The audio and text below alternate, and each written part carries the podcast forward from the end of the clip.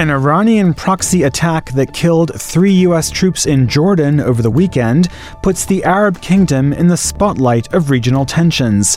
A former U.S. Army attache to Jordan tells us why the kingdom is being cautious in response. It very definitely does not want a new front or to aggravate any relationship with Iran. Iranian President Ebrahim Raisi makes his first visit to Turkey since taking office we ask an analyst in Ankara whether the two regional powers were able to keep their long running tensions in check.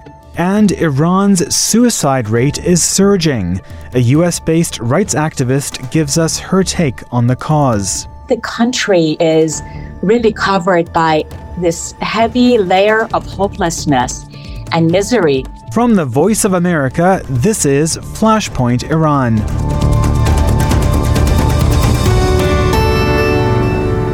Good morning. I'm Michael Lipin in Washington. The United States has taken a step closer to retaliating against Iranian proxies, whom it blames for Sunday's drone strike that killed three American soldiers at a base in northeast Jordan.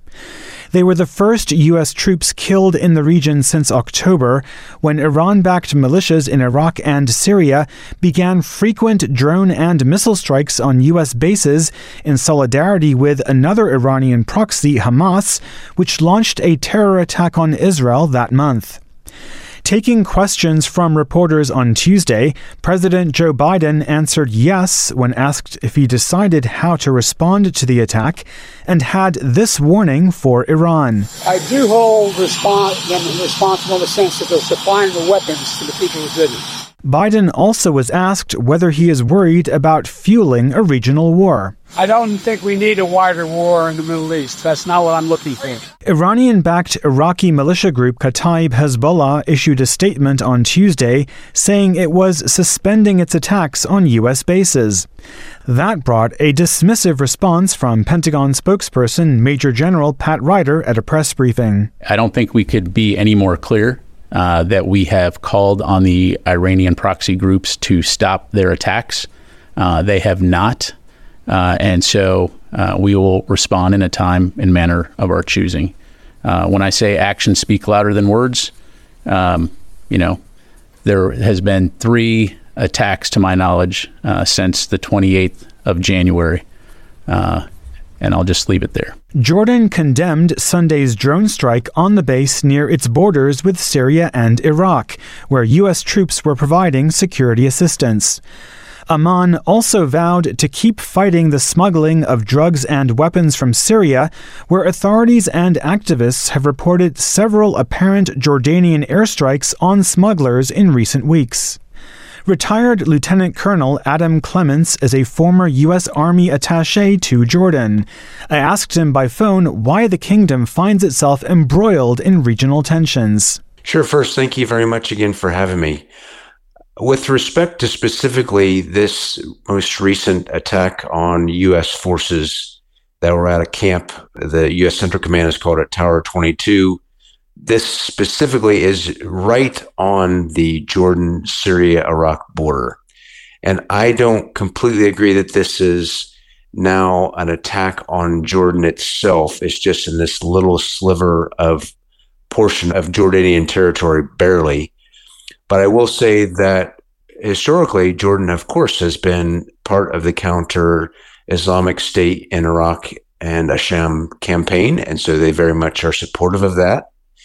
And so in this case, this particular camp was one of a series of camps in this region going north through eastern Syria that are part of this counter ISIS campaign of enabling, equipping, training, supporting some of the counter ISIS supporters on the ground in Syria. And so I think Jordan has wanted to separate itself from this attack. It very definitely does not want a new front or to aggravate any relationship with Iran uh, as much as it already is relative to the Syrian conflict that's in the farther western portions of the Iraq Jordan border. And so I think that's some of the signaling that you've seen come out of Jordan. Definitely the Jordanian embassy to the U.S. here in Washington has signaled that, that I've seen coming from the royal court and official statements. because Jordan definitely has its handful with a large Palestinian population with the effects from a military, diplomatic, and definitely economic impact of the Gaza conflict. And they don't want to be involved further in what's going on with uh, Iran. And, and I agree with what you said as far as Captagon and the drug trade. It's not clear to me if it's exactly Iran. Of course, there could be Iran relationship, but definitely there's some other elements of the Syrian regime or some of its surrogates that have been involved in some of this drug smuggling and using Jordan as a transit point going on to the Arabian Peninsula. Well, given your expertise with Jordan, why is Jordan continuing in recent weeks to engage in strikes inside Syrian territory against drug smugglers who may or may not have ties to Iran, given the overall environment of very heightened tension. I mean, doesn't Jordan realize that what it's doing in Syria could have unintended consequences? I do think you're right to say that this is a very fine line that Jordan has to walk. But this drug smuggling and the increase, the volume and the sophistication of the drug smugglers, that increased long before the war in Gaza especially uh, going back at least until say the 2021 uh, timeframe. And so this is a new policy decision that Jordan has taken of being more active in engaging some of these smugglers inside of Syria. There's been no doubt engagement for several years now of some level of rapprochement uh, with the Syrian regime, with high level talks and discussions with Syrian regime officials and Jordanian officials. It's taken a very long time, and Jordan is still very, very sensitive to what it could do that would disrupt some of the security in the south of Syria. Because uh, absolutely, if there are any more refugee flows from Syria into Jordan, that is highly consequential for their security and their economy. So Jordan is, you're right to say that they're very cognizant of trying to walk this fine line, what's happened before and now after Gaza. Well, when it comes to walking a fine line, uh, the United States, as you know, is considering how to respond to the attack on the U.S. forces at the Tower 22 site in extreme northeast Jordan. And President Biden has said there will be a response. What is your view of the most likely scenarios here? Yes, this is the the question definitely in the news the last 24 to 48 hours and I think that the volume and the sheer number of strikes have greatly increased in the last few months and that's what the significant part is now in the change in the last 2 months compared to previous times even previous years because this is an area where Syrian regime forces, where Iranian backed surrogates, where Russia, where Iranian backed Iraqi forces all operate in this area, and they don't like that the U.S. and coalition forces operate in this area. And so there's always been this constant cat and mouse game back and forth, testing each other that's gone on for many, many years. And just now, in the most recent months, that's escalated. And unfortunately, with what happened uh, with three U.S. service members killed and many others wounded. And so now I think that the Biden administration has to walk a fine line of not escalating the already dangerous situation in other parts of the region, such as Lebanon, what's going on in the Red Sea, and specifically target and hold responsible those that were responsible for this attack and balance that with so many other military and diplomatic uh, efforts that are going on I really do think that right now the efforts to release the hostages that's going to be very key and drive a lot of the Gaza situation. That in turn could help or at least assist or at least shape some of the efforts and other security matters that are going on throughout the region. Retired Lieutenant Colonel Adam Clements, former U.S. Army attache to Jordan and Yemen, joining us on the line from here in Washington, D.C. Thank you very much for speaking with Flashpoint Iran. Thank you again for having me. Turkish President Recep Tayyip Erdogan granted his Iranian counterpart Ebrahim Raisi a diplomatic achievement last Wednesday, welcoming Raisi to the Turkish capital Ankara with military honors. It was Raisi's first visit to Turkey since taking office in 2021 and came after several previously scheduled visits were postponed. At a news conference after their meeting, Erdogan said he and Raisi agreed on the importance of refraining from steps that would further threaten regional security. Omer Özkızılçık is a Turkish foreign policy analyst with the Atlantic Council. I asked him by phone whether Erdogan succeeded in keeping a lid on years of tensions with Iran. So the Turkish-Iranian de-escalation mechanisms is historic. We know that Turkey and Iran haven't fought each other for uh, more than centuries, and the oldest border in the Middle East is the Turkish-Iranian border. But that being said, doesn't mean that there are no conflicts or no escalations. And usually these escalations have a limit; they are controlled escalations. But there's one rule for the Middle East. Wherever Turkey is, Iran isn't. Wherever Iran is, Turkey isn't. And these two great regional powers, they know how to keep things calm and how to avoid direct escalation. We were talking a, uh, a moment ago about the Kurdish forces in Syria that Turkey is fighting. And we also know that Iran has been supporting its own proxies as they carry out attacks in the region. So, to some observers, it might seem that Turkey and Iran are both in their own way feeding regional tensions with their own strategies, even if they're not directly fighting each other. What is your view of that? So the Iranians have a problem with the United States of America. The Iranians want the United States of America out of Syria, out of Iraq. Turkey, on the other side, doesn't have any problem with the United States of America in the region, but with the local partner of the United States, which is the YPG, the Syrian branch of the PKK, designated as a terrorist organization. So Turkey wants the YPG out of the region. And so therefore, when Turkey attacks the Kurdish YPG and the Iranians attack American forces, we see a clear distinction. Iranians do not target the Kurdish YPG RPG and the Turks do not target the Americans, which show that the Iranians are a threat to the United States of America and Turkey perceives a threat from the US partner forces in Syria, the Syrian branch of the PKK. So both actors have a different attitude and different perspective, but they happen to bomb areas which are close to each other.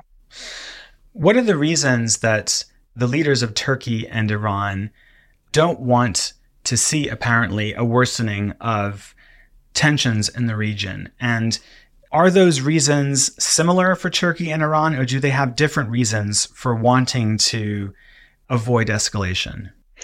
So I do not trust the Iranians that they don't want escalation. The, the current Iran regime has an attitude that they can manage chaos and they know how to operate in an environment of escalation with its network of Shia militias and proxy forces. But Turkey, on the other side, knows how to manage order and how to create order. And this is a different perspective towards the Middle East. Turkey doesn't want escalation. Turkey wants to find solutions. And in this difference of approach, there's always um, diplomatic side and understanding, let's de-escalate.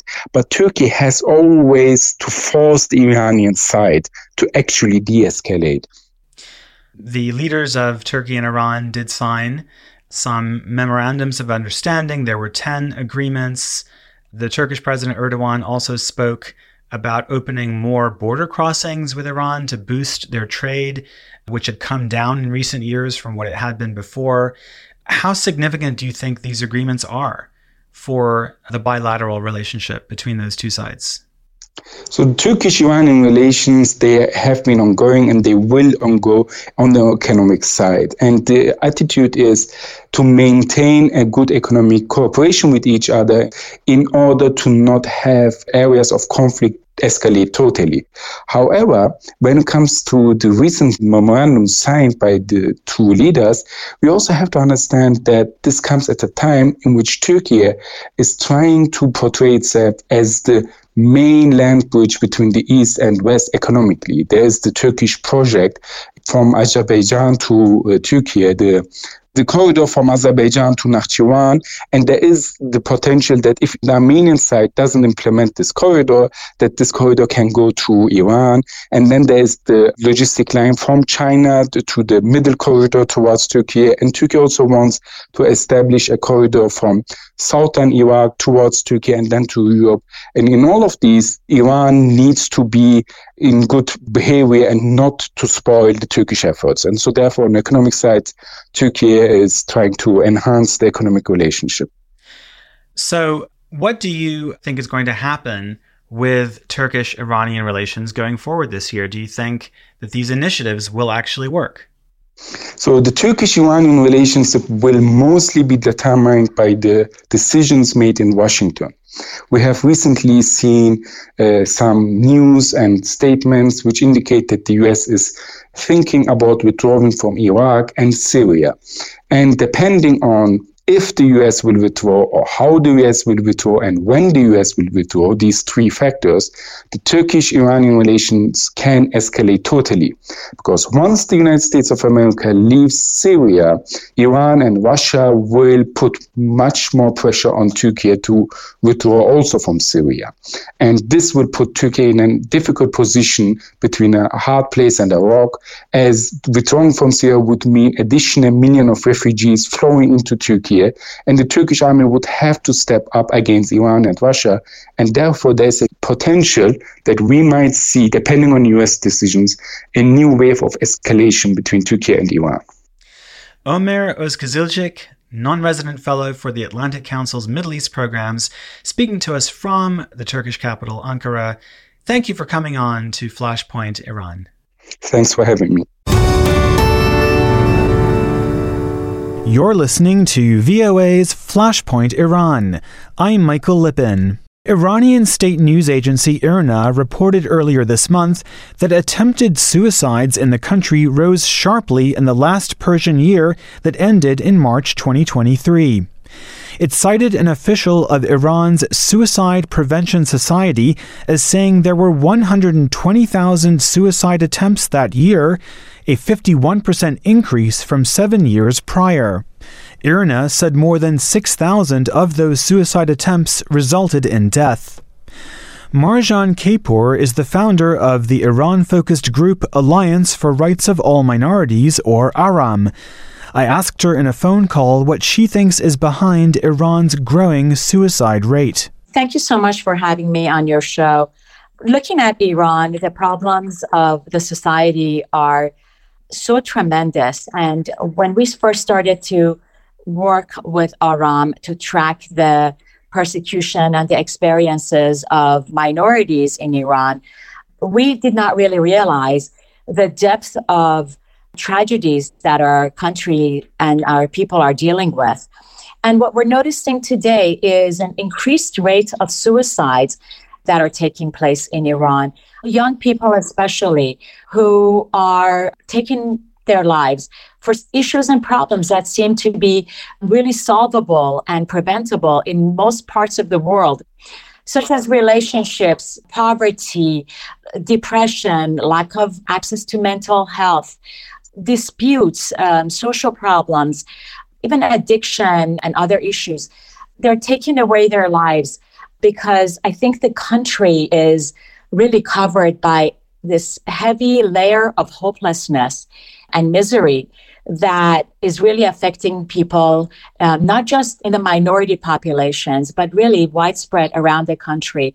And it is particularly tragic when you see this level of despair and hopelessness take over the young people, as young as 12 years old, 13 years old, who are taking away their lives because they cannot find another solution or resources to help them or to give them hope to live another day.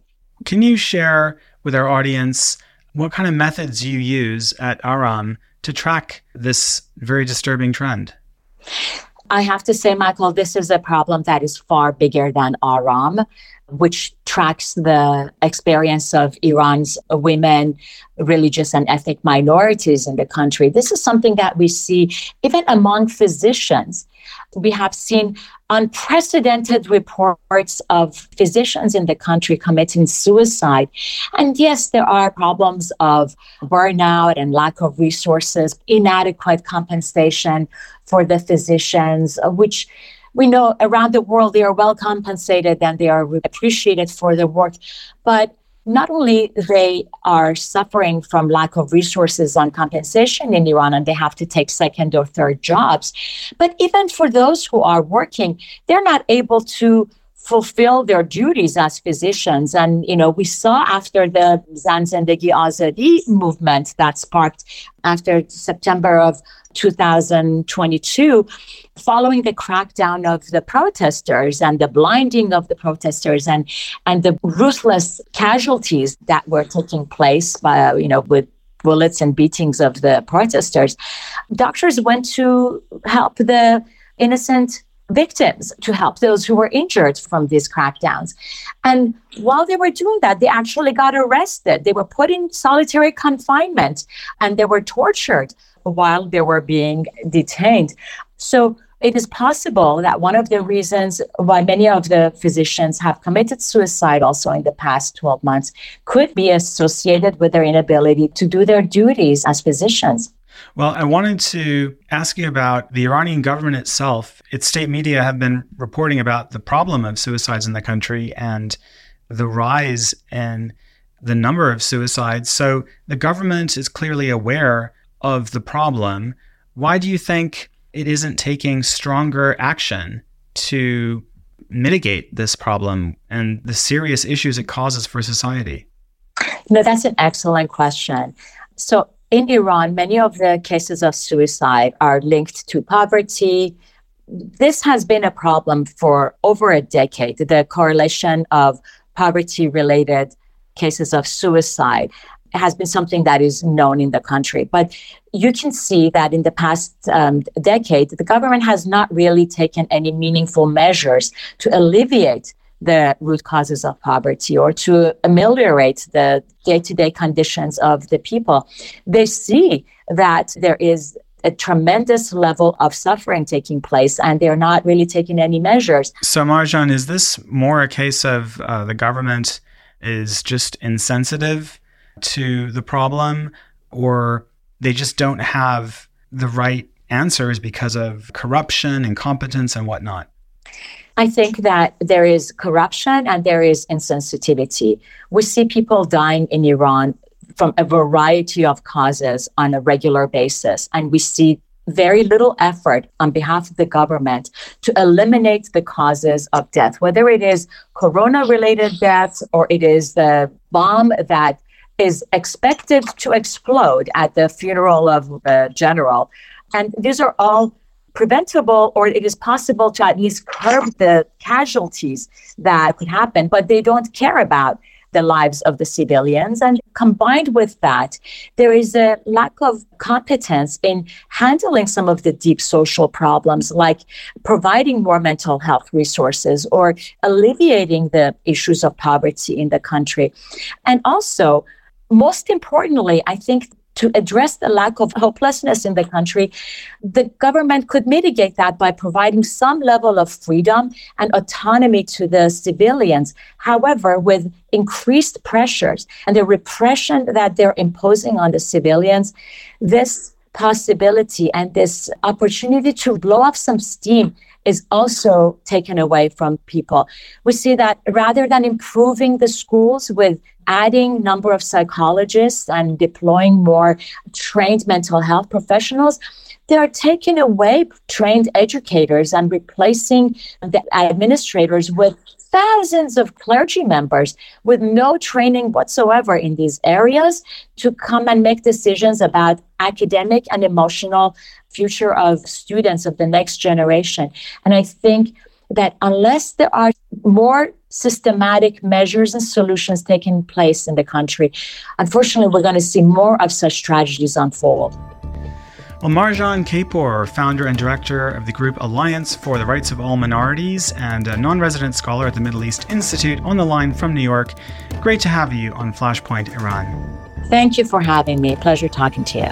That's it for the show. I'm Michael Lipin. Thanks for joining us, and please come back next week for another Flashpoint Iran.